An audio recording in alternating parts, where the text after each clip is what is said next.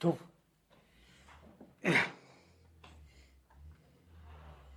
כנראה שאנשים מפחדים מהמלאק. זה הראיה, הגענו רק למחיית המלאק, ואף אחד לא בא. כל הזמן שדיברנו על דברים אחרים, זה היה בסדר. מגיעים רק להמלאק, שצריכים איך למחות אותו בפועל, אז איש... כן. כן, דיברנו על העניין הזה, שמהו העניין של שיהיה השם שלם. עכשיו משהו על העניין הזה, מהו עניין של הכיסא שלם. הרי כמו שכתוב, כל עוד לא נמחה זרעו של המלך, לא יהיה השם שלם ולא הכיסא שלם. כמו שנאמר שם במקרא, כי יד על כס י"ק, מלחמה לשם בעמלק מדור דור. זאת אומרת, כל זמן שהמלחמה הזו של השם בעמלק לא נגמרת, יש כס ולא כיסא, והשם הוא לא שם הוויה שלם. עכשיו, עניין הכיסא שלם הוא בחינת כיסא מלכותו. הכיסא הוא הביטוי, התיאור של הסמל של המלכות האלוקית. כן, הכיסא שלם הוא המלכות האלוקית בשלמותה. שום תשים עליך מלך, וכמו שכתוב, מושיב מלכים לכיסא, וכתיב וישב השם מלך לעולם. אם כן, העניין הזה של הישיבה, שם יושב, היא העניין של המלכות האלוקית. המלוכה במובן הזה, כמו שאמרת, במובן הזה יש סמל של מלכות. אז יש לנו סמל, וזה גם קשור, גם מבחינת דרך הסוד, יש קשר פנימי בין כתר למלכות, שזה קשר מהות. הכתר והמלכות הם שני צדדים של אותו דבר, אבל בפרטי הדברים כאן, הכיסא הוא הסימן של היות המלך מלך, ויש פסוק מפורש בעניין הזה, שכשפרעה אומר ליוסף לגבי המלכות, הוא אומר לו רק הכיסא אגדל ממך, ממך. כן, הכיסא, זאת אומרת, אני, כל מה שנשאר לי הוא כיסא המלוכה. כן, הכיסא הוא הסמל של שלטון המלכות. עכשיו, מה זאת אומרת ישב השם מלך לעולם? השם מלך יושב על כיסא רם ונישא, כמו שאומרים בתפילה. כן, כידוע, ומשנים בתפילת הימים הנוראים ובתפילות אחרות, אבל התמצית היא אותה תמצית, מלך יושב, המלך יושב. כן, בחינת ישיבה כלפי מעלה, היא בחינת השפלה והורדה ממדרגה למדרגה. כמו שעל ידי ישיבת האדם בגשמיות, על דרך משל, משפיל אחורה, כן, אנחנו כרגיל תופסים את העניין הזה של הכיסא, של היושב לכיסא, בתור עניין של רוממות. הוא אומר, יש צד אחר בישיבה. כל ישיבה היא הנמחת קומה. יש עומד שהוא במלוא הקומה שלו, ויש היושב שהוא משפיל את עצמו. ולכן, וכאן קשור קצת לעניין הזה ובתמציתו, כשהמלך יושב, מצד אחד זהו עניין הרוממות כלפי עמו. מבחינת העם זוהי קבלת הרוממות של המלך. מבחינת המלך זוהי השפלה שהוא רוצה להיות מלך על העם. זה שהקדוש ברוך הוא, כמו שמבואר בהרבה מקומות, שבמקום גדולתו שם אתה מוצא ותנותו, צריך כאילו להבין אותו בתמצית, שלא שענוותנותו צמודה לגדולתו, אלא שגדולתו היא בעצמה היא ענוותנותו. וזה שהוא מסכים להיות גדול ביחס אלינו, זוהי בעצמה ענוותנותו. שהוא מסכים להיות מלך העולם, זה לא עניין גדולה עבורו, אלא זה עניין השפלת מהות, שהוא מוכן להיות מלך העולם. כמו שאומר את זה במשל, יש לזה כמה משלים, אבל אחד מהם, נניח, ניקח דוגמה שהיא לא כל כך רחוקה, ילדים עושים משחק, משחקים, ועכשיו הם צריכים במשחק גם מישהו שישחק מלך, ותופסים אחד האנשים ואומרים, נו, אתה רוצה להשתתף במשחק ולהיות מלך, אז מה זה זה? זה דוגמה של במקום גדולתו, שמעת מוצאן ותנותו, שהוא מסכים להיות מלך עליהם, זה לא מפני שהוא רוצה להיות גדול, אלא מוכן להשפיל את עצמו ולשחק איתם במלך.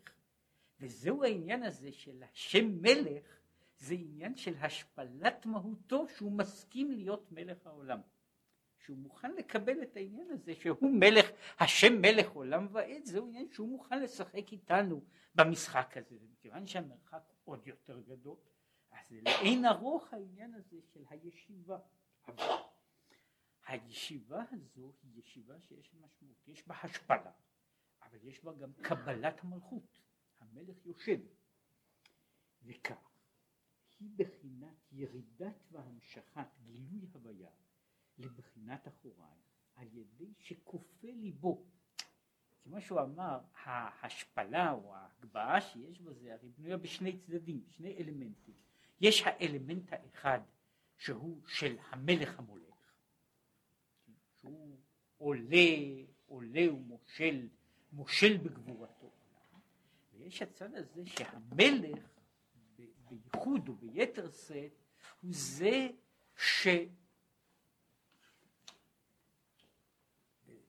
יש כאן צד אחר והוא דיבר עליו, יש אב ויש מלך, והאב והמלך אינם אותו דבר.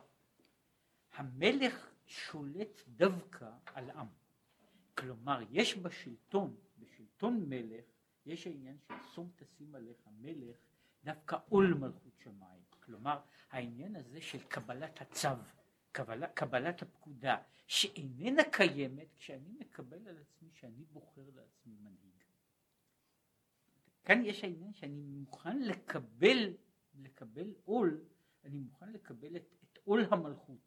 ומהצד הזה אומר, כל העניין של מלוכה הוא לכן בנוי על הבחינה הזו של הציות, של קבלת עול, של קבלת עול מלכות.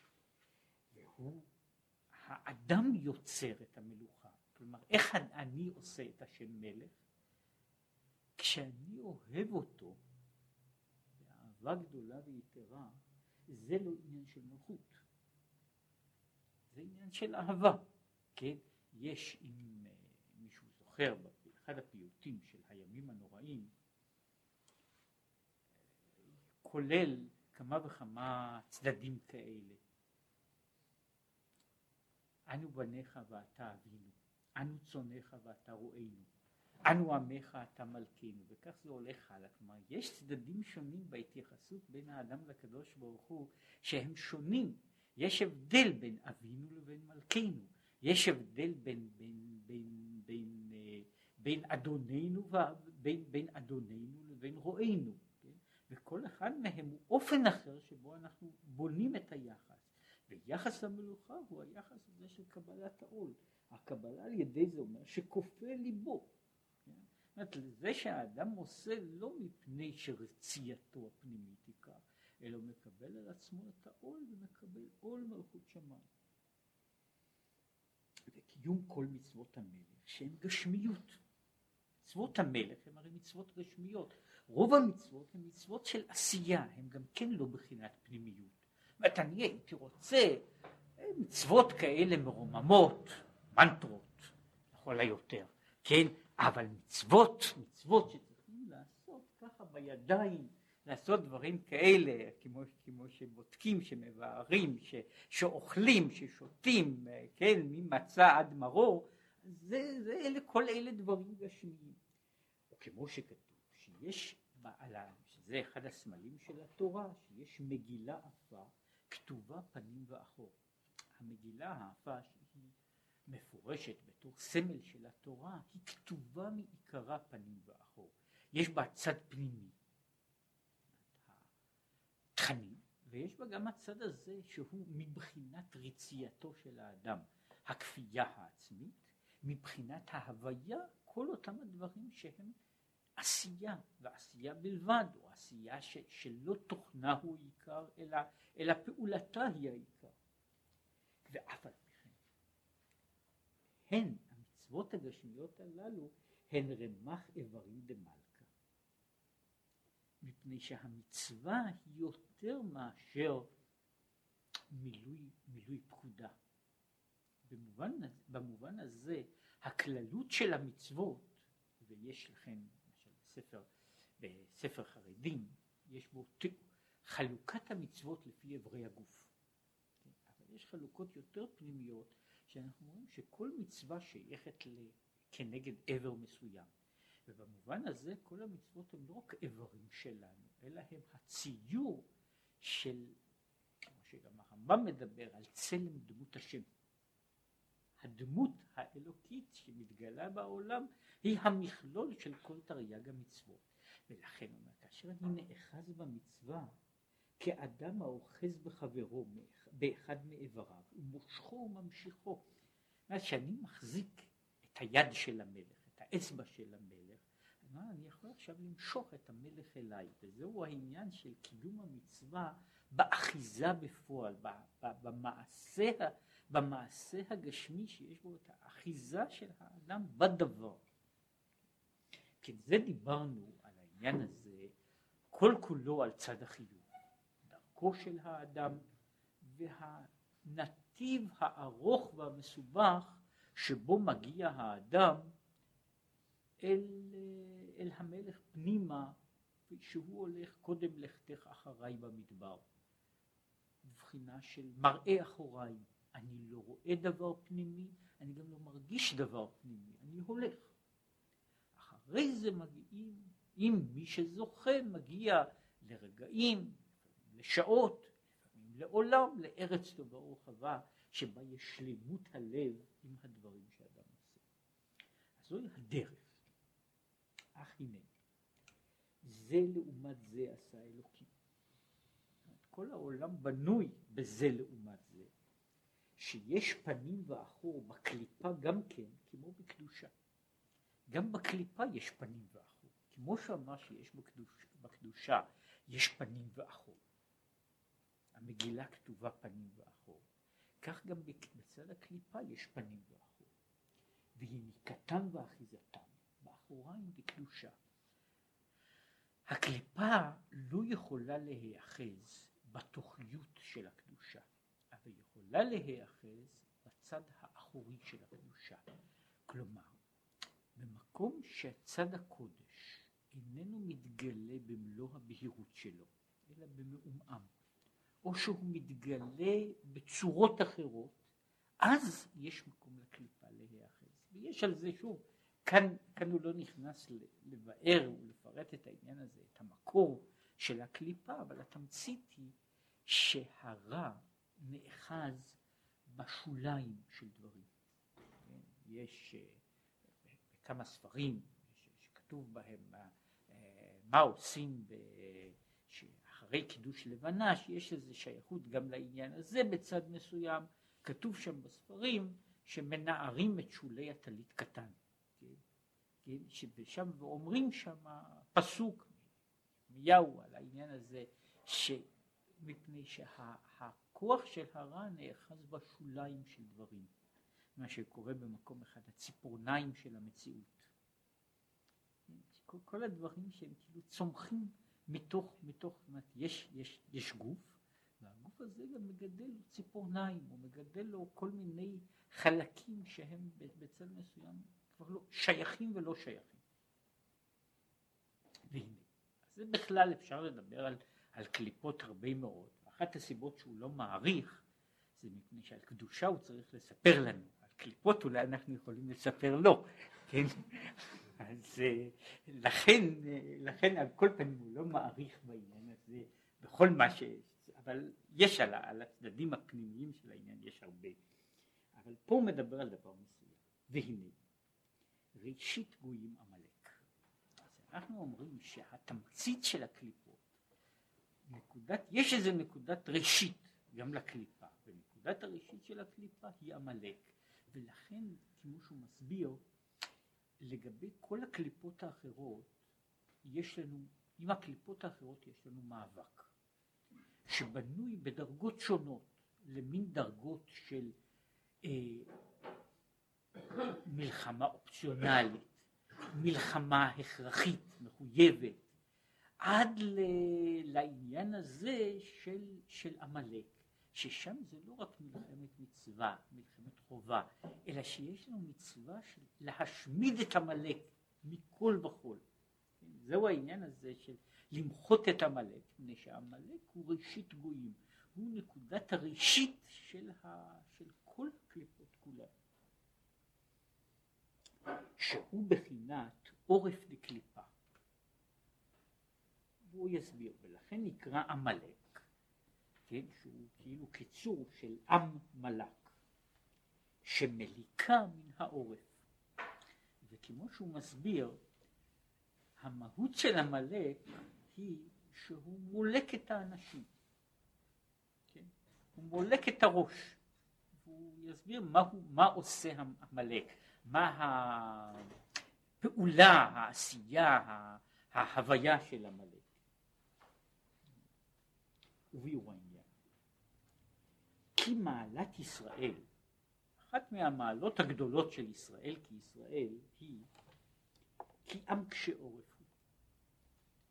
אנחנו מפרשים שהעניין הזה כי עם קשה עורף הוא לא גנות של ישראל אלא מעלה של ישראל. אנחנו עם של קשה עורף, וזה חלק מתפארתנו היא בזה שאנחנו עם קשה עורף. ולכן, שלכן ביקש משה וסלחת, כי עם קשה עורף הוא וסלחת לעבודינו. זאת אומרת שלמרות שיש חלק מהמפרשים שמפרשים שם כי עם קשה עורף הוא במשמעות של אף כי עם קשה עורף הוא, אבל הוא מפרש כמו הרמב"ן כי עם קשה עורף הוא מפני שהם עם קשה עורף, שיש להם התגברות בחינת אחרי הוויה ילכו, שיכולים לחוף את הלב בשבירת התאוות וכבישתן, ולעמוד כל מונע בהתגברות ובחוזק.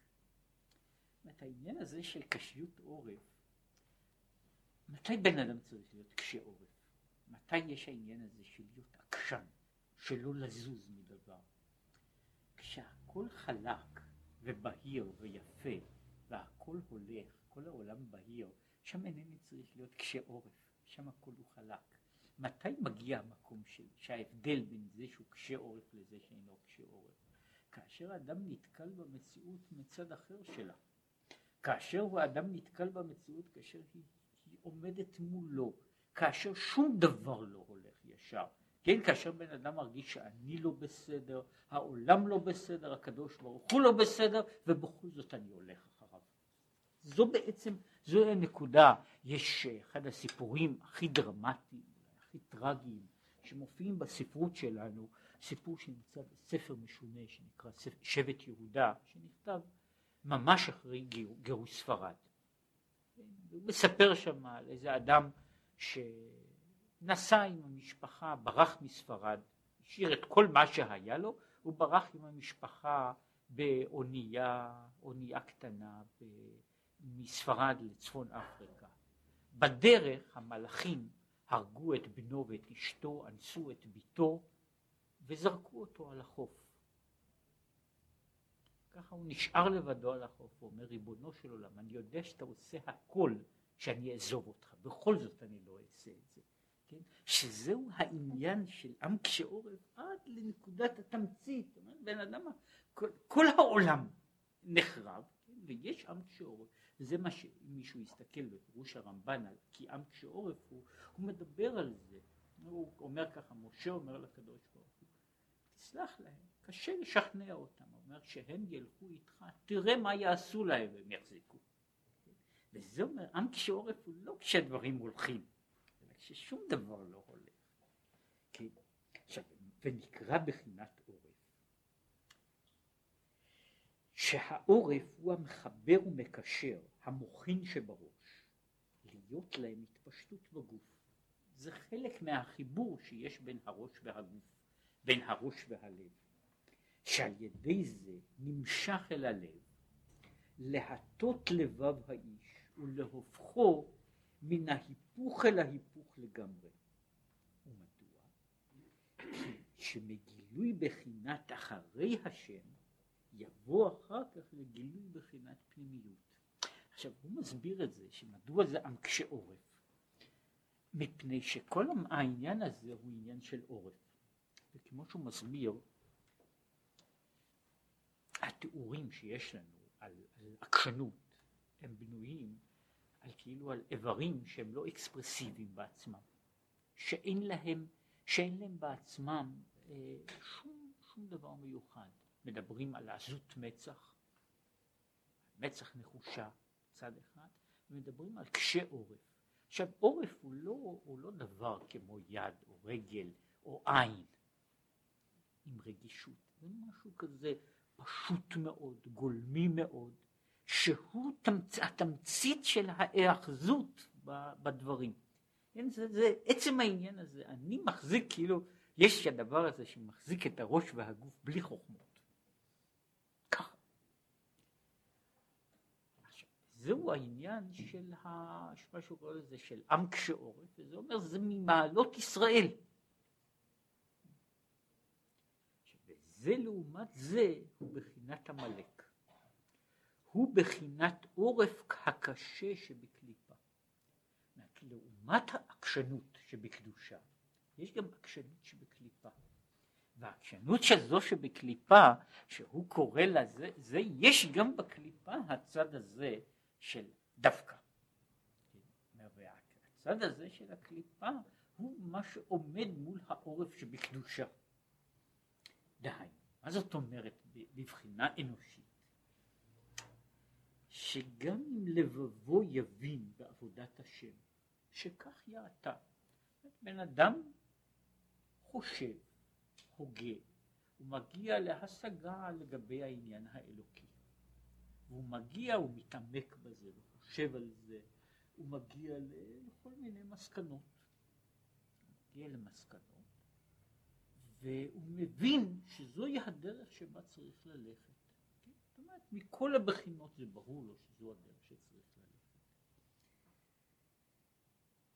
אז זאת אומרת, לא די שאינו מכריח את ליבו לחופו ולהטותו לאהבת השם, אלא אף גם זאת שעושה ההיפוך לגמרי. זאת אומרת, יש דבר כזה, בן אדם מבחינת ההכרה שלו הוא בסדר גמור.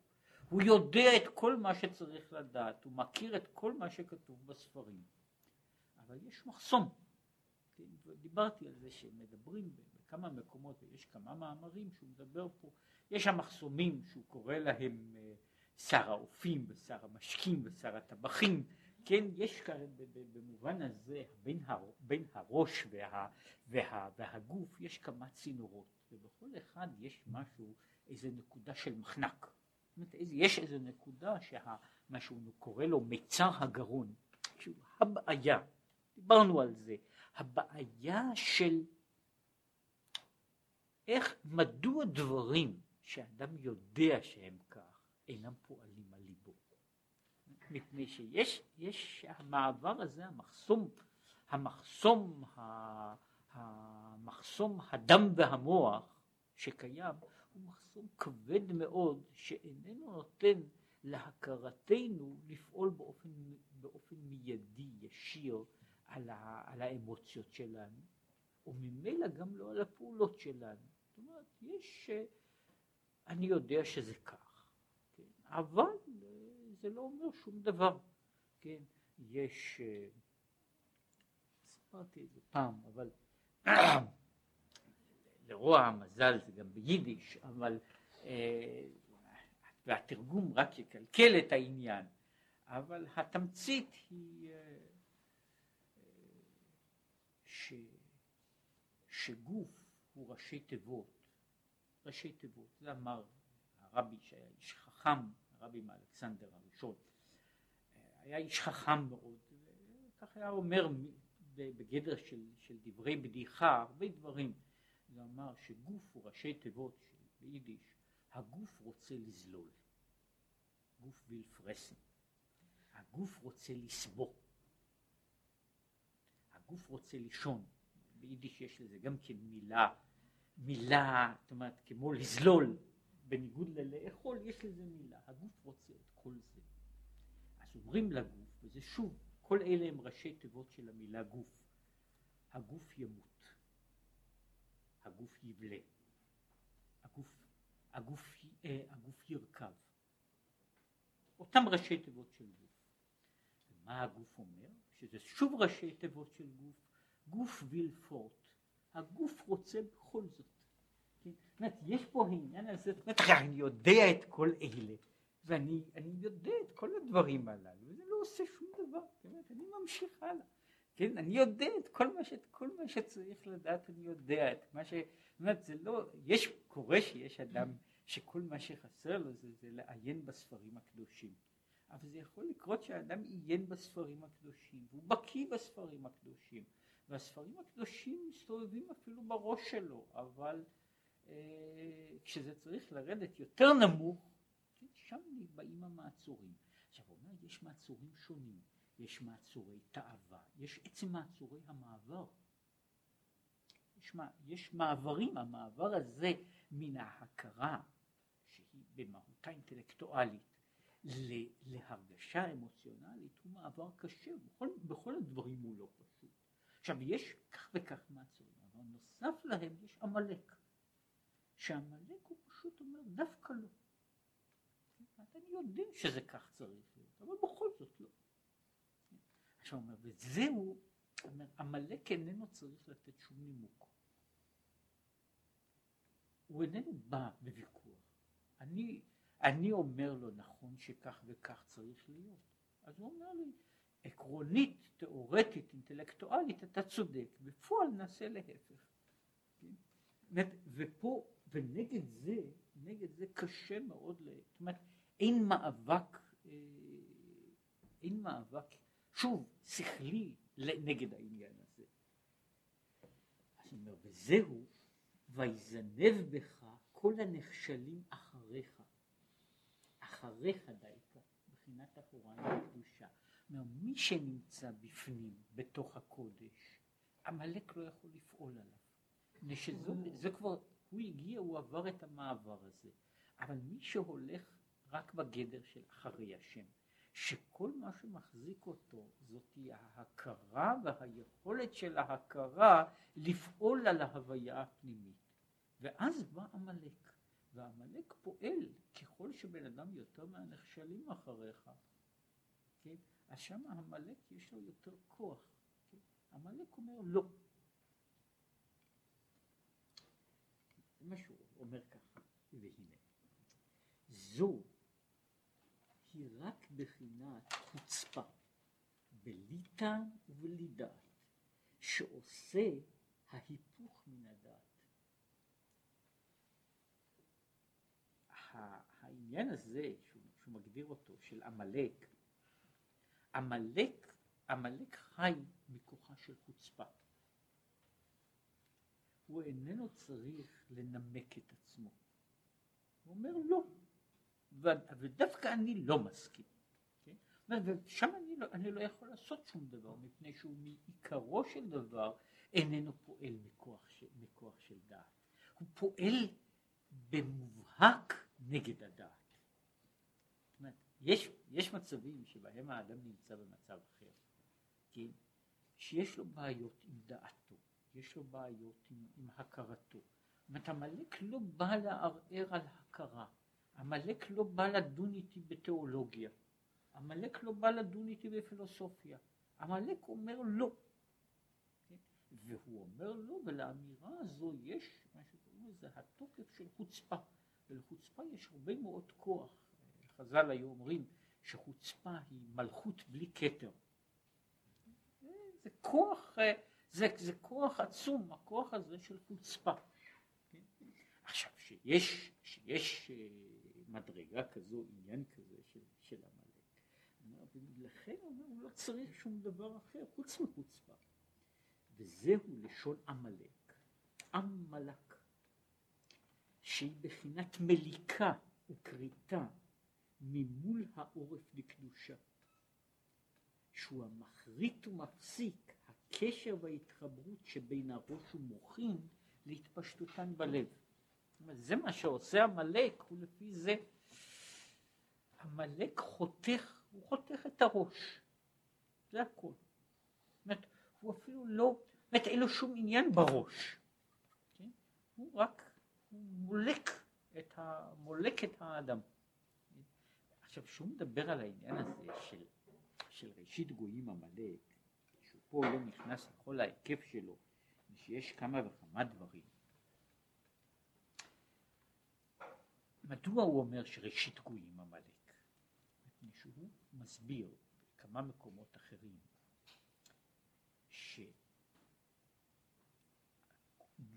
הקליפה המנומקת איננה יונקת אלא מנימוקים של טוב. יש מעבר להרבה מאוד דברים, לפעמים דברים של ויכוח, לפעמים דברים של הסכמה ואי הסכמה, מעבר לכל אלה יש נקודה של רצייה פנימית. כשאינני רוצה, גם אינני יכול. כשנקודת הרצייה הפנימית נעדרת, אז אינני מסוגל לעשות דברים, ואין לי חשק לעשות אותם, ואני מוצא ממילא את כל הרציונליזציה למה לעשות באופן אחר. אם כן, יש מערך שלם של מה שהוא קורא לזה כל הסוגים של קורא לזה כל 70 עממים, כן? אבל יש בכל אחד מהם יש תמצית, איזשהו מקום שהיא התמצית של המלאק, שאומר בעצם אחרי כל אלה, אחרי כל הסיבות הטובות שיש לי לעשות איזשהו דבר מגונה, אחרי כל אלה אני גם נהנה שאני עושה דווקא, כן? מה שקוראים, אחד הדברים שהם לכאורה דבר משונה, בבידוי של יום הכיפורים יש שם וידוי ארוך של פעם א' ב' כפול, כן? אז יש שם אחד הוידויים זה על חטא שחטאנו לפניך ביצר הרע. אפשר לחשוב שאת כל העבירות האחרות עושים רק ביצר הטוב, וזה עושה, מה זאת אומרת על חטא שחטאנו? יש עבירות מוגדרות שעושים אותן ביצר הרע. יש עבירה שהיא מתומצתת, יש יצר רע נקי, כן? יצר רע נקי, כמעט בנוסח של בודלר, כן? הקסם של הרע בתור רע, כן? שזהו חלק מהעניין של המלאק, הלא. לא. כן? זאת אומרת, יש משהו כזה שיש, אני לא חשוב מה יהיה, זה לא חשוב איך הצד האחר, אני לא רוצה. כן? עכשיו הוא אומר, זה נמצא בכל רע יש משהו של המלאק. לכן הוא מדבר על זה שזה ראשית הגויים המלאק, מפני שהוא נמצא בכל הדברים כולם, יש הצד הזה שעומד על ההיפוך בלי טעם, כמו שהוא מסביר הרבה מאוד פעמים, הכוח של הקליפה, הכוח של הרע, הכוח של עבודה זרה, מבוסס בעצם על סוג מסוים של רהב, של התאמרות שקר, של התנפחות, כן? שכל כולם שמגיעים לשורשם במצב הזה של זה שאומר לא. יש ואומר, ולכן אומר המלאק לא שייך בעצם, יש צד מסוים שהמלאק אפילו לא נהנה מזה שהוא המלאק, כן? זוהי הווייתו, כן? ומה שהוא אומר פה, כך הוא מסביר גם את העניין הזה, וכך היה המלאק שפגשנו בשעתו, שידע וראה כל הניסים שנעשו לישראל. עובר עם ישראל והוא יודע את כל מה שקרה במצרים ואת קריאת ים סוף, והעמוד האש הולך לפניהם והעמוד ענן הולך מאחריהם. ואחרי כל אלה, כן? אחרי כל זה, אף על פי כן, מלאו ליבו לגשת איתם למלחמה. אבל למה? זאת אומרת, לא, א', אין לזה סיבה. שנית, המלחמה הזו היא בעצם לא רציונלית. א', למלחמה הזו אין צידוק. אין צידוק. המלך אין לו שום דבר בזה. המלך יודע במובן מסוים, מבחינה אינטלקטואלית, שהוא לא יכול להרוויח במלחמה כזאת. אז אין לו לא סיבה למלחמה, ואין לו תקווה לניצחון. אבל בכל זאת הוא עושה מלחמה. למה? מפני שהוא המלך. זאת אומרת, הוא עושה את זה מפני שהחלק, המהות שלו, היא המלחמה הזו, כן, המלחמה הזו שהוא נלחם בכל מקום, כן, שזה בנוי על בלי טעם ובלי דעת. אז הוא אומר ככה, מה שאין כן פרעה, שהוא גם כן קליפה, כן, קליפה חמורה, אבל פרעה אמר, לא ידעתי את השם. ובמופתים היה לב פרעה נכנע, לולי כי השם אמר כי אני הכבדתי את ליבו. וזה היה עונשו, כמבואר בספרים, שלא נתנו לו, משמיים לא נתנו לו לעשות, לחזור בו. אבל הוא אומר, בשביל פרעה, אף על פי שפרעה הוא קליפה, פרעה, הקליפה של פרעה מתחילה מלא ידעתי את השם. לא ידעתי את השם. אם הייתי יודע, הייתי משנה את עמדותיי. כן? אז זאת שאלה של פגם בהכרה. הפגם הזה בהכרה, יש אנשים שמלמדים אותם בצורה מנומסת, יש אנשים שמלמדים אותם על ידי 10 מכות. כן? וקורה אחרי מכה 2, 3, 4, קורה שבן אדם לומד משהו. כן? אומר, אבל לעמלק זה לא מועיל. זאת אומרת, עמלק כבר עבר את הניסיון. זאת אומרת, הוא יודע את כל הסיפור של פרעה. כן? הוא יודע את הסיפור של קריאת ים סוף. וזה לא אכפת לו. זה לא אכפת לו, מפני שכמו שאמרתי, הוא לא בנוי ולא חי מכוחם של נימוקים.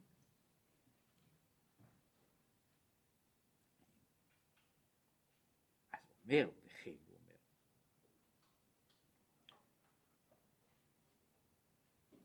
כל הגויים, הקליפות מסתירים ומכסים מהם קדושת השם, מפני שמשוקעים בקליפות ההם.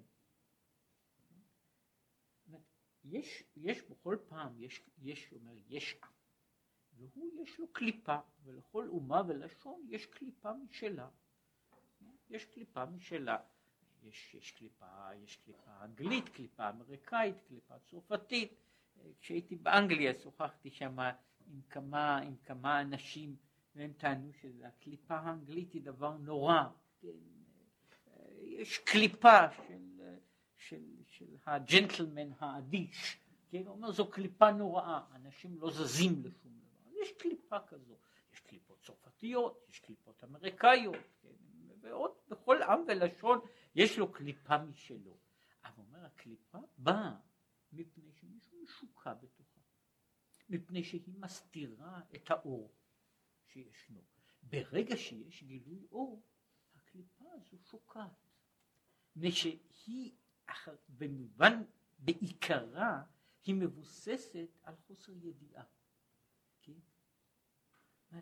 וברגע שמישהו פתאום מגלה, אני ידעתי כי גדול השם, באותה שעה הקליפה הזו איננה קיימת. במובן מסוים יש בה ההגדרה של קליפות, זו הגדרה, אם היה צריך לתת לזה טרמינולוגיה, נקרא לזה חצי פסיכולוגיה. כן? הקליפה היא סוג מסוים של פרוורסיה, שהיא סטייה של אובייקט התשוקה. יש תשוקה, אבל יש, התשוקה הזו יש לה איזו סטייה, ומשום כך היא פונה לאובייקט לא נכון. עכשיו, באופן תיאורטי, שאני מגיע לשורשה של הסטייה הזאת, כן?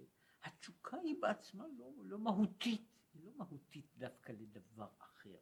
היא עברה איזושהי סטייה, וכשאני מדבר על קליפה בכלל, אומר כל המאוויים והתשוקות והפיתויים והחולשות, הם כל כולם סטיות מסוימות.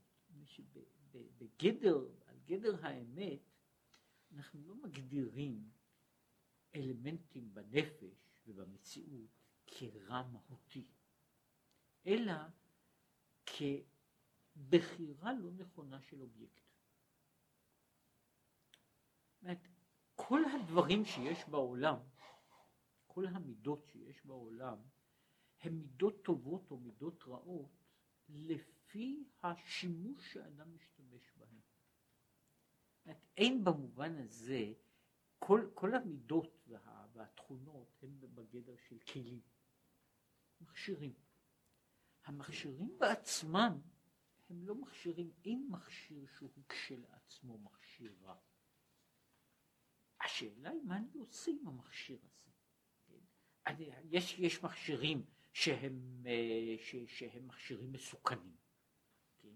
ושהם דורשים שימוש מוגבל ומוגדר ומסויג מאוד, אבל הם לא בהכרח מכשירים רעים. אין, סכין, כלי, כן? והכלי הזה צריך להיזהר בו, כן? ויש מידות בתוך האדם שהן גם הן מידות שהאדם צריך להיזהר בהן, אבל במובן מסוים יש חובת זהירות לגבי כל המידות, שגם המידות שאנחנו חושבים אותן כרגיל למידות טובות, הן כלים מסוכנים באותם, באופן אחר, כאשר השימוש בהם הוא שימוש לא נכון. זאת אומרת, אין לנו הגדרה שיש דבר שהוא במהות מידה טובה, במהות מידה רעה, כן? זאת אומרת, גם דברים שמן הקצה אל הקצה, כן? אז יש רק בעיה, יש דברים שמותר להשתמש בהם רק נאמר שתי טיפות, וברגע שאני לוקח מזה כפית שלמה אני מרעיל את עצמי, אבל יש בהרבה מאוד חומרים שבעולם, כן, כולל ברעלים קטלניים, יש בהם שימושים, לפעמים שימושים רפואיים, לפעמים שימושים אחרים, כן, בכל מעבדת צילום היו, עכשיו הרבה פחות, אבל יש מספיק חומרים להרעיל משפחה שלמה ככה בקלות. אלא מה? מי אמר שצריך דווקא לאכול את זה? אפשר לעשות שימוש אחר. כי יש עניין כזה שלגבי המידות שבתוך האדם, יש מידות שהן מידות, יש מידות שהן מידות מסוכנות, שהן דורשות שימוש מאוד מבוקר. אבל גם המידות האחרות הן לא כשלעצמן מושלמות, אלא גם הן דורשות איזושהי בקרה, וכשהן יוצאות מכלל בקרה, הן הופכות להיות לדבר מזיק, לא פחות מאשר האחרות שהן כאילו מסוכנות. יש, במובן זה, אמרתי כמה פעמים שההגדרה של מידה טובה, או כמעט כמו הנוסח שאומרים בסליחות, נע כל מידה נכונה. המידות הטובות הן בעצם מידה טובה. זאת אומרת, הן מדידה נכונה של דבר מסוים. זאת לא מידה שהיא בעצמה טובה, אלא היא מידה נכונה לאובייקט מסוים. אני צריך לדעת מהי המידה שצריך להשתמש בה. וזה נכון לגבי דבר משנאה עד אהבה, מאמונה עד כפירה, שכל אחת מהן היא רק שאלה של מהי המידה הנכונה. כן? היה פעם אחד הצדיקים הגדולים, משה לב מססוב, שהיה אוהב, שאומר, הוא היה אוהב בכלל, אוהב הבריות גדול, בכל הסוגים של בריות. כן, והוא פעם אמר, הוא אומר, אנשים חושבים שהאפיקורסות היא תמיד מידה רעה. זאת אומרת, זה לא נכון. אומר, אני הולך ברחוב ורואה אני בשוק. אם אני בא לאמונה, אני אומר, אם הקדוש ברוך הוא עשה אותו אני, שישאר אני. אומר, באותה שעה אני צריך להתעטף בכל האפיקורסות שיש לי, ולא לסמוך על הקדוש ברוך הוא כהוא זה, ולחשוב שהקדוש ברוך הוא לא קיים ולעשות את כל מה שצריך לעשות. כן? וזה נכון בעצם העניין. אלא, אומר, זו מידה שצריך להשתמש בה במקום הנכון. כן? וזה נכון שלגבי מידות שנחשבות למידות טובות, כמו אהבה ורחמים, גם הן מידות שיש להן גבולות. וברגע שהן חורגות מהגבול שלהן, כן, הן נעשות מידות מסוכנות, וזה מעשה, זה חלק מהסיפור של המלך, שהוא אומר שמה, אומר ששאול המלך, כן, מפני שהוא לא השמיד את המלך, בזמן, הוא יצר אחר כך את המן ואת כל ההמשך של המן, שהוא בא, יש גבולות שבהם יש מקום הזה, יש מקומות שזה מידות מסוכנות, יש מקומות שהמידות האלה הן מחסניות כמו כל דבר שחורג מהגבולות שלו, שזה ההגדרה של סרטן, שיש תא בגוף שאיננו יודע יותר את המידות שלו, הוא איננו יודע מהם הגבולות, גבולות הקיום האמיתי, הנכונים שלו, ובאותה שעה, וזה לא משנה איזה תא זה, כן? כל דבר כזה שיהיה הוא סכנת נפשות. לא משנה אם זה תא, של חלק שצריך להיות בכמות קטנטנה או בכמות אחרת. הוא הורס את המציאות בעצם העובדה שהוא הולך ומתרבה והולך וגדל מעבר לשיעור שלו. אז עכשיו הוא אומר כך, זה נכון לגבי כל המידות, אבל יש עמלק, שעמלק הוא הסוג הזה של הרע בעצם, שהוא זה שרוצה רע באשר הוא. אם אני לוקח לכם לדבר על זה, על ראשית גויים, כשאני מוציא את כל ההסתר שיש ברע, ברע יש עיוות, אבל יש גם דברים שהם לא עיוות. המלך הוא העיוות בעצמו. הוא התמצית של העניין המעוות. הוא התמצית של הוא הפרוורסיה בלי אובייקטים. כן? הוא פרוורסיה כשלעצמה. כן? ולכן הוא אומר זו המלחמה שהוא מדבר עליה, של מלחמה בעמלק. שכל זמן שהעמלק קיים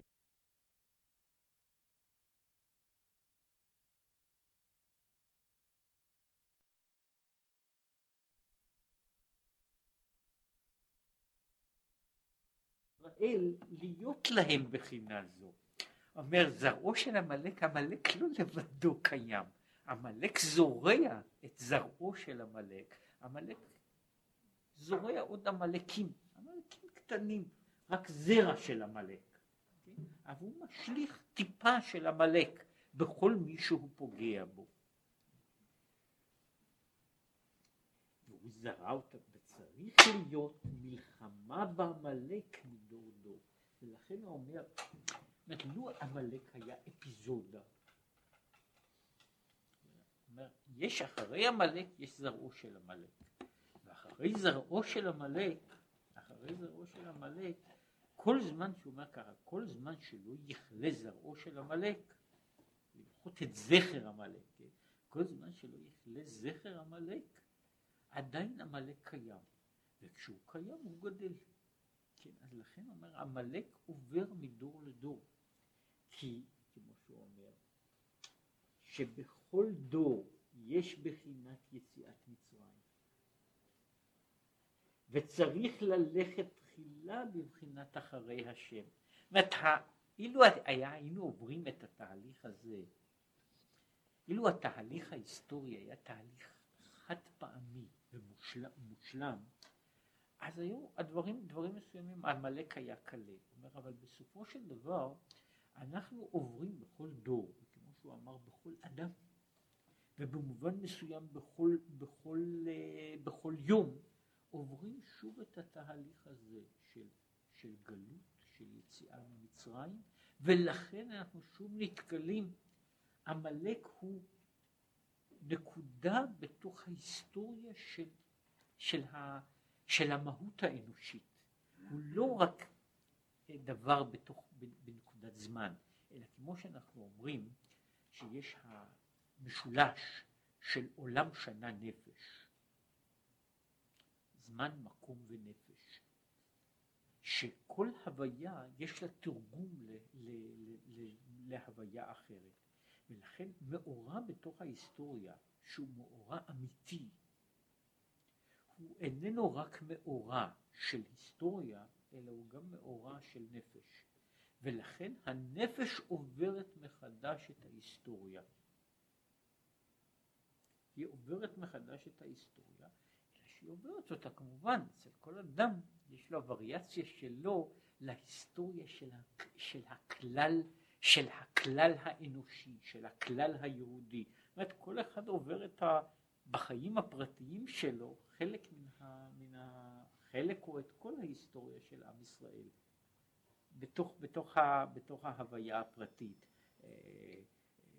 יש דוגמאות כאין אלה בכל מיני דברים שיצורים עוברים כאילו את כל האבולוציה שלהם בתוך המהלך החיים הפרטי של יצור אחד. כן, יש המהלך הזה שבו אנחנו עוברים שוב, יוצאים ממצרים ושוב ושוב נתקלים בעמלק, כדי שעמלק השאיר חותם בתוך ההיסטוריה, והחותם הזה איננו נמחק, הוא נשאר קיים. יש דבר כזה שהוא עמלק, ואדם נתקל בו בכל מהלך. אני נתקל בו אותו דבר.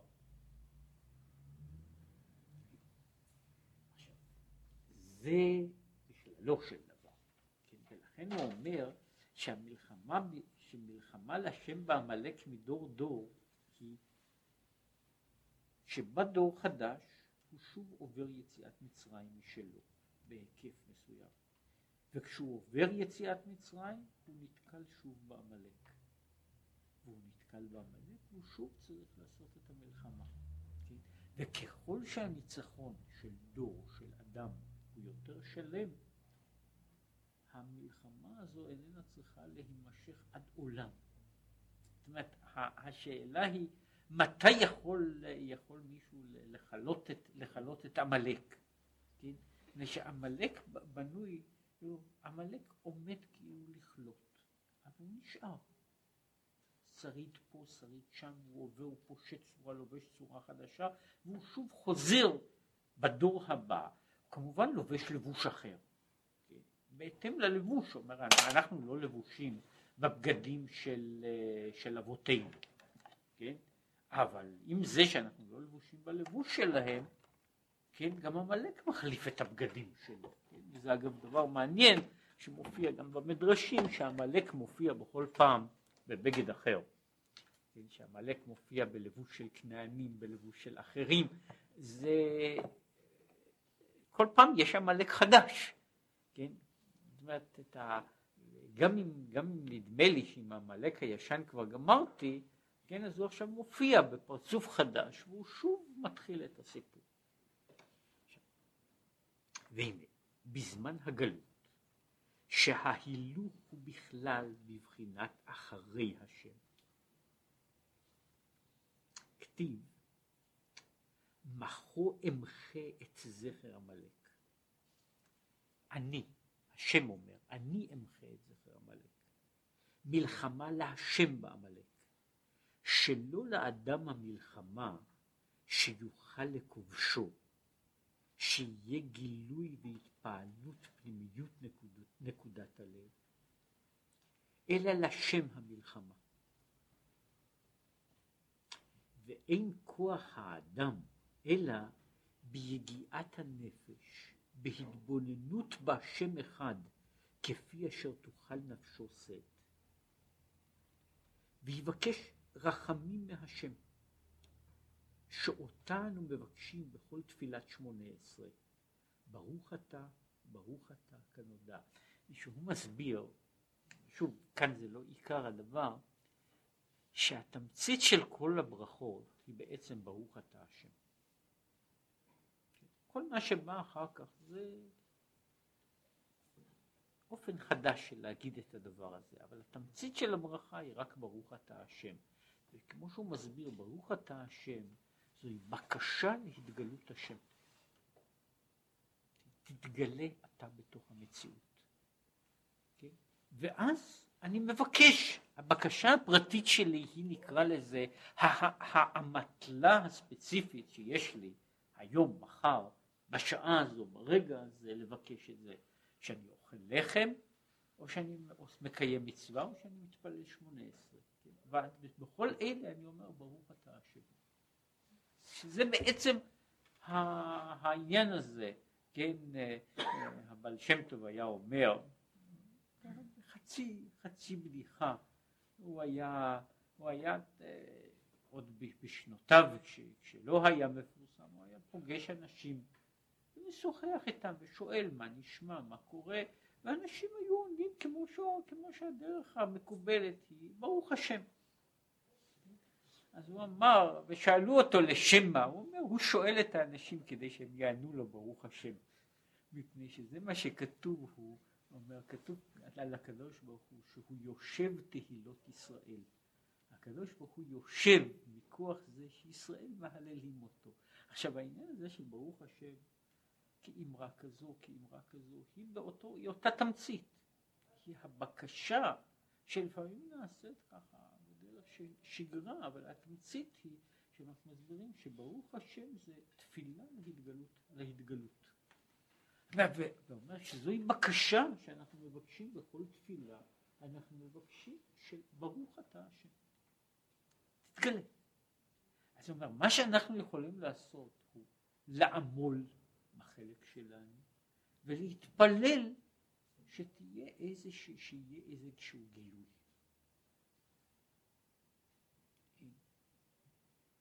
וזהו החלק שאנחנו יכולים לעשות. הוא אומר, ומה אני עושה עם המלאק? הוא אומר שהשם ילחם במלאק. והיה בהניח השם אלוקיך לך, בארץ השם נתן לך נחלה לרשתה. דהיינו, כשיגיע לבחינת ארץ טובה ורחבה, וחלב ודבש, כמו שהוא הסביר, שהיא בחינת אהבה בתענית. אם אדם זוכה לעבור את המדבר, זאת אומרת, כל זמן שאני במדבר, המלחמה במלאק היא מלחמה קשה מאוד, ולכן הוא מעמיד אותה שהיא מתוארת בתורה. יש מלחמות יותר גדולות שעושה עם ישראל, גם כשמשה רבינו עומד בראש, שעם ישראל צריך להילחם בסיחון ובאוג, יהיה אוג גדול כמה שגדול, וסיחון, יש במדיין, כן? אז הוא שולח לכבוש את מדיין, הוא שולח מה שקוראים לזה יחידה שתעשה, שתבצע פעולת עונשים חמורה מאוד, הוא שולח יחידה קטנה של צבא. כשהוא עומד מול המלאק, שם משה לא יכול לעשות שום דבר, כאילו, הוא צריך לעמוד על ראש ההר ולהתפלל כל הזמן, וצריך להחזיק את ידיו, והיו ידיו אמונה, שזה אגב החלק האחר של המלאק, זאת אומרת האמת, העמידה ממול, מפני שהמלאק עומד מול משה. משה לא יכול להגיד עכשיו שכולם הם בבחינת אחרי השם תלכו, בבחינה של לכתך אחריי במדבר, אמר אז נגד המלאק אני יכול רק לפנות בתפילה, בתשועה, בבקשה, שיקרה איזשהו דבר, ושיהיה גם תהיה ישועה של לצאת מהמלאק. אבל כשהוא מגיע לארץ טובה ורחבה, שעבר אדם, אם אדם עבר את הזמן הזה של ללכת אחרי, עם ההסתר הפנים המתמיד הקבוע, הוא מגיע לארץ טובה ורחבה של אהבה בתענוגים, אזי תמחה לעצמך את זכר המלאק, שתגיע. אנחנו, כשאנחנו במדבר אנחנו בהתגוננות מהמלאק, כשאנחנו מגיעים לארץ טובה ורחבה אז אנחנו יכולים לעשות מלחמה יזומה, להילחם במלאק. אז תמחה את זכר המלאק ולא תשכח. שומע ככה, שלא יהיה, הוא אומר שלא תשכח, הוא מצווה שלמה לחוד, לא תשכח. לא שלא תשכח את המלאק, אלא שלא תשכח בכלל. תמחה את זכר המלאק, לא תשכח, מפני שאומר ששניהם קשורים אחד בשני. שלא יהיה מבחינת שכחה שהיא בחינת אחוריים, ואין יניקתם ואחיזתם אלא בבחינת אחוריים. אומר, כל זמן שאתה זוכר, המלאק לא יכול להידבק בך. אומר, אל תשכח. הוא מדבר עכשיו על העניין הזה. כשאתה בתודעה שלמה, שאתה בזיכרון, המלאק לא יכול לשלוט בך. ולכן ההזהרה היא, צד אחד תמחה אצלך עמלק, והצד השני שעמלק לא יכול להופיע, זה לא תשכח, אסור לך לשכוח. כאן יש, זה לא, הוא מדבר על לא תשכח, לא כמצווה ספציפית, עניין ספציפי של לא לשכוח את עמלק, אלא לא לשכוח בכלל. שכל העניין, יש על זה הרבה, על העניין של שכחה, וכמו שכתוב, כמו שאומרים אנשים, אמרו אותו דבר בדורות אחרונים, עיקרו של דבר, מה שנוגע לי בנפש, אני לא שוכח. ואם אני שוכח, שמה מנה שזה לא נוגע לי בנפש. כן, אחד התיאורים של איש חדש, שהוא לא חידש את העניין הזה, באחד הספרים של פרויד הוא מספר על איש אחד ששכח להגיע לחתונה שלו, פשוט שכח, הוא היה במעבדה והוא שכח, כן? אז הוא אומר שהוא לפחות הסיק מכאן את המסקנה הנכונה, שהוא לא רק שהוא לא התחתן אלא לעולם לא התחתן יותר, ושהוא הגיע למסקנה שזה לא מעניין אותו מספיק, כן? וכמו שאומר, שיש שכחה, השכחה היא הביטוי של האחוריים של דבר שלא אכפת לי. לא עד כדי כך, זה לא שלא נוגע לי. אנשים שוכחים דברים שהם חשובים בשבילם. מתי? בזמן שהדבר הזה הוא חשוב בשבילי בבחינת אחוריים. מה זאת אומרת? שהוא חשוב בשבילי מכוח האילוץ או מן הכוח הרציונלי. אני צריך להיות בשעה זו במקום מסוים. אני צריך באמת. אם היה מתחשק לי להיות שם, לא הייתי שוכח. אבל אני רק צריך. כן? אז זה כבר דבר אחר. זה יכול להיות שאני אשכח. כן, השכחה הזו, כמו שהוא מגדיר אותה, אומר, השכחה היא בעצמה האחוריים. הוא מדבר על זה הרבה מאוד פעמים, על העניין שלו. מדוע אדם שוכח דברים מסוימים? מדוע הוא שוכח את מה שהוא לומד, ולא שוכח דברים אחרים?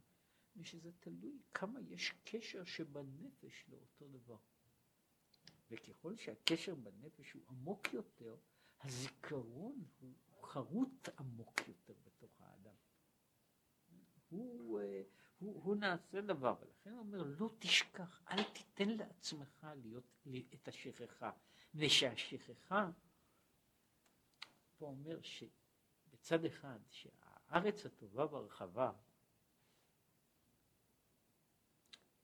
היא זמן שבו בן אדם כאילו מגיע למצב שאין לו צורך במאבק מתמיד. העולם שלו הוא עכשיו עולם הרבה יותר חלק, ובתוך העולם הזה יש מצווה שלא ליפול לידי שכחה. משום שאם האדם נופל לידי שכחה, הוא, כשהדברים האלה מתעממים, כן? שהדברים האלה, כל אותם הדברים הגדולים והיפים והקדושים, כשהם מפסיקים להיות במלוא התוקף שלהם, הם שוב נותנים את המקום, ושאומר שעמלק עורב תמיד בדרך בלכתך במדבר. ובכל זמן שאני מגיע לשלב הזה, אז שם יש שוב יבוא עמלק. כמו שכתוב, כל הנחשלים אחריך, אחריך דווקא, והיינו בדרך בצאתכם ממצרים דייקה. מה שאין כן, בהניח השם אלוקיך לך מכל אויביך מסביב, בארץ אשר השם אלוקיך נותן לך לרשתה, שהיא בחינת פנימיות, שם אין עמלק. ולכן הוא אומר, המלחמה בעמלק כאילו לוקחת שני צדדים. יש פה שני אלמנטים. הצד האחד הוא אומר שמכיוון נגד עמלק, קודם כל אין לי דרך של תיקון. המהות של עמלק היא מהות שדורשת החרטה, משום שעמלק, הוא אמר, הוא הנקודה הפנימית של הרע כרע, ונגד לזה יש חלק, נאמר ככה, יש חלק כזה של החושך, חושך מהותי של הרע הרע המהותי, של ההרס כשלעצמו, שהוא אין לו בעצם תיקון, בעצמו אין לו תיקון, כן? ומפני שאין לו תיקון אני לא יכול לפעול עליו אלא על ידי זה שאני משמיד אותו השמדה גמורה, ובעיקר כמו שהוא מדבר על זה, להעמיד את העניין אולי על דרך האנושי.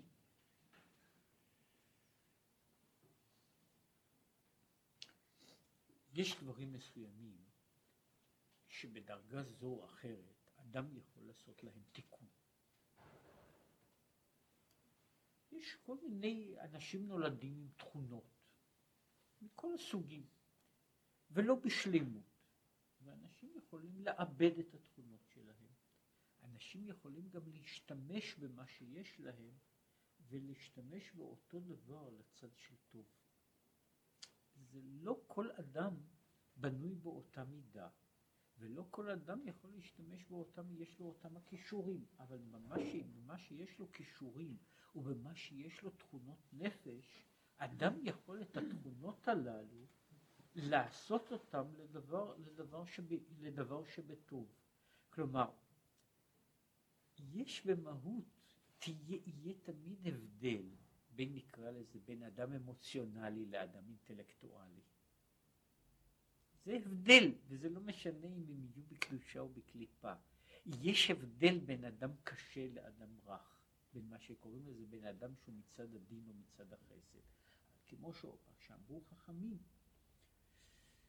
האיש הזה שהוא שייך, שהוא קורא לזה, שהוא במזל מאדים, שהוא שופך דמים, הוא יכול להחליט אם להיות רוצח או להיות שופט, כן?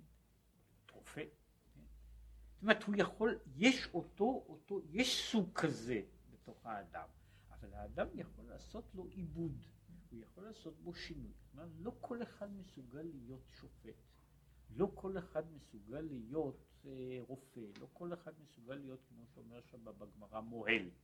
לא כל אחד יש לו את התכונה שנותנת לו את האפשרות לעשות את זה. אז יש אנשים שיש להם כושר כזה, והם עושים או משתמשים בו בצד הזה. כך יש, שכל מה שיש באדם הוא משתמש בו בצד הזה, ויש בכל המידות של אנשים. יש אנשים פיוטיים ואנשים פרוזאיים, יש אנשים שהם, שיש להם תחושה לבני אדם אחרים, יש אנשים שיש להם הרבה פחות תחושה לאחרים, וכל אחד מהדברים הללו הוא דו ערכי במהות, והוא נותן אפשרות לתיקון, כל אחד מהדברים, חוץ מאשר המלאק. זאת אומרת, להמלאק אינני יכול לתקן, את המלאק אני צריך להשליך החוצה מתוכי, אינני יכול לעשות בעניין הזה איזשהו דבר. זה מה שמדבר על זה, על להחריט את זכר המלאק. עם המלאק אני לא יכול לעשות משא ומתן. עם כל גויים שבעולם יש איזה סוג של משא ומתן. זאת אומרת, אני יכול לעשות תיקון בצורה כזו, בצורה אחרת, ואז הם מגיעים לשלימות. מלבד המלאק, של המלאק במהות אין תיקון.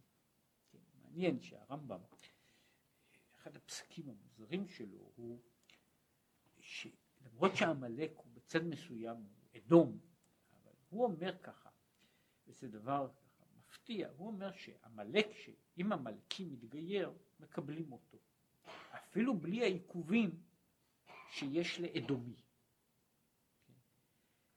והוא בערך אומר ככה שהמלאק שמתגייר הוא לא יכול להיות המלאק. זאת אומרת, יש פה יש עניין, זה עניין של מהויות. אם אנגלי מתגייר, הוא יכול להיות גם גר ולהישאר אנגלי, אבל המלאק לא יכול להתגייר ולהישאר המלאק. זאת אומרת, יש פה שני דברים שהם מוצאים אחד מן השני, הם מוצאים אחד מן השני בתמצית, ולכן אומר, המלאק לא יכול להישאר. המלאק לא יכול, וזו מלחמה במלאק. עכשיו בתמצית, איך לומר את זה, כל המאמר, שזו הנקודה האחרונה שלו, היה הרי בסך הכל לדבר על יציאת מצרים. על יציאת מצרים לא כסיפור שהיה לפני בערך 3,300 שנה. אני חושב שזה בדיוק יובל כזה. אבל לא לדבר על הצד הזה של המעשה, על הסיפור ההיסטורי, אלא לדבר על יציאת מצרים בתור דבר שמתרחש בתוכנו, בכל דור, בכל אדם, בכל יום. ואמר, בדרך יש לנו יציאת מצרים, שהיא, הוא לא דיבר עליה כל כך הרבה, על נקודת הניתוק והקפיצה, על הנקודה הזו של היציאה, ההחלצות. ואחרי הנקודה הזו, שבה בן אדם, כל מי שעבר את זה יודע את זה באיזושהי צורה, כשיוצאים ממצרים, זה דבר מעניין, בן אדם נמצא לכאורה במצרים, בבית עבדים, הוא לא יודע שום דבר ולא מבין שום דבר.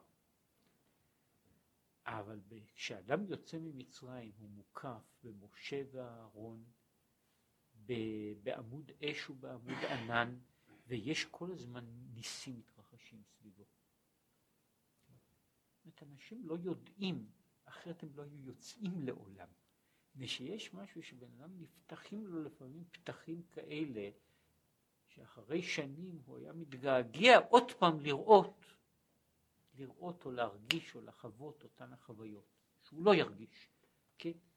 עוד פעם את כל הסיפור הזה של יציאת מצרים ומתן תורה, כן? שכל אדם יש לו, גם בחיים הפרטיים שלו, יש לאדם פעם אחת קורא לו, ואז הוא מוקף כולו בניסים. אבל אחרי זה, הניסים הללו נרדמים, ויש חיים הם רגילים הרבה יותר, ואז מתחילה הדרך של לכתך אחריי במדבר. אדם הולך מכוח ההכרה, לא בהרגשה שהכל פתוח וניכר, זה לא משנה אם היה שינוי דרסטי בחיים או שינוי, אבל יש משהו פה עבר, הנס הדרמטי עבר, ועכשיו יש לכתך אחריי במדבר, הולכים. כמה? זה שוב. אמרתי, 40 שנה, 400 שנה, 2000 שנה, הולכים במדבר, וזה שוב בתוך החיים של האדם, ההליכה הזו עד ארץ טובה ורחבה, שכמו שיש, צריך לזכור, יש גם כאלה שלא מגיעים, הם הולכים אחרי השם, אבל לא נכנסים. אבל יש לכתך אחרי במדבר. מכיוון שזוהי הדרך של כמעט כל אדם, שהוא עובר בה באיזשהו שלב בחיים שלו, לכתך אחרי, אז יש המלך. והמלך בא דווקא מפני שאני לא בפנים, מפני שאני עכשיו הולך בדרך, המלך לא בא במצרים, המלך לא בא בקריאת ים סוף, המלך בא כשאני הולך, שום דבר לא עומד כך, וברגע הזה שאני הולך, אז אני פוגש את המלך, שהמלך אומר דווקא לא, זה לא משנה, אני כבר ידעתי, עברתי את מצרים, אני ראיתי, מה שהמלך מנסה להגיד לי, מה שהמלך מנסה לומר לי, הוא דברים שאני יודע שהם לא נכונים, אבל הוא עדיין פועל, מדוע? מפני שהוא אומר ההפך, דווקא לא. וזו מלחמה, אומר, זו מלחמה מתמדת שנתקלים בה, כמו שאומר, בחיים, נתקלים בה בכל יום, משום שהתהליך הזה, בזעיר אנפין, הוא מתרחש בכל יום. אני שוב נתקל במלך, שוב נאבק במלך, ושוב אני צריך לעשות את המלחמה לשם במלך, כמו שאומר, כשאני נמצא במצב הזה, זה מצב שאני יכול קווה אל השם ולעשות מה שאני יכול, ועוד פעם קווה אל השם. אני יכול רק להיאבק להמשיך הלאה, כן? להמשיך הלאה. יש, אם לארץ טובה ורחבה, אז האיום של המלך יורד. שאז יש מצווה אחרת, לא תשכח, שאסור לעולם לתת גם למצב אחר, שמה שקוראים לו של רגיעה, במצב שבו בן אדם כאילו עבר לצד האחר, אסור לו לתת לעצמו שוב ליפול לבחינה הזו, שוב להיות בבחינת אחוריים, על ידי זה שהוא שוכח. כן? וכל זמן שהוא זוכר, כל זמן שהוא זוכר, יש העניין הזה לא יחזור אליו אותך. זאת אומרת, אז המלך הוא מבחינתו נעלם, ואז כמו שהוא אומר, כשיש הכרתה של זרעו של המלך, אז נוצרת השלמות של האדם בבחינתו הפנימית והחיצונית. בבחינת הראש והלב מגיעים לאחדות, והלב והמעשה מגיעים לאחדות. הרי אלה שתי הבעיות של האדם. היחס בין ההכרה להרגשה, זה מה שהוא קורא לזה בצד אחר, שכנגד זה יש השם שלם, היחס בין ההרגשה והמעשה, שהכיסא שלם. וכשבן אדם נמצא במקום הזה, כשהוא החריט את זרעו של המלך, אז יש אפשרות שיהיה גם השם שלם וגם הכיסא שלם.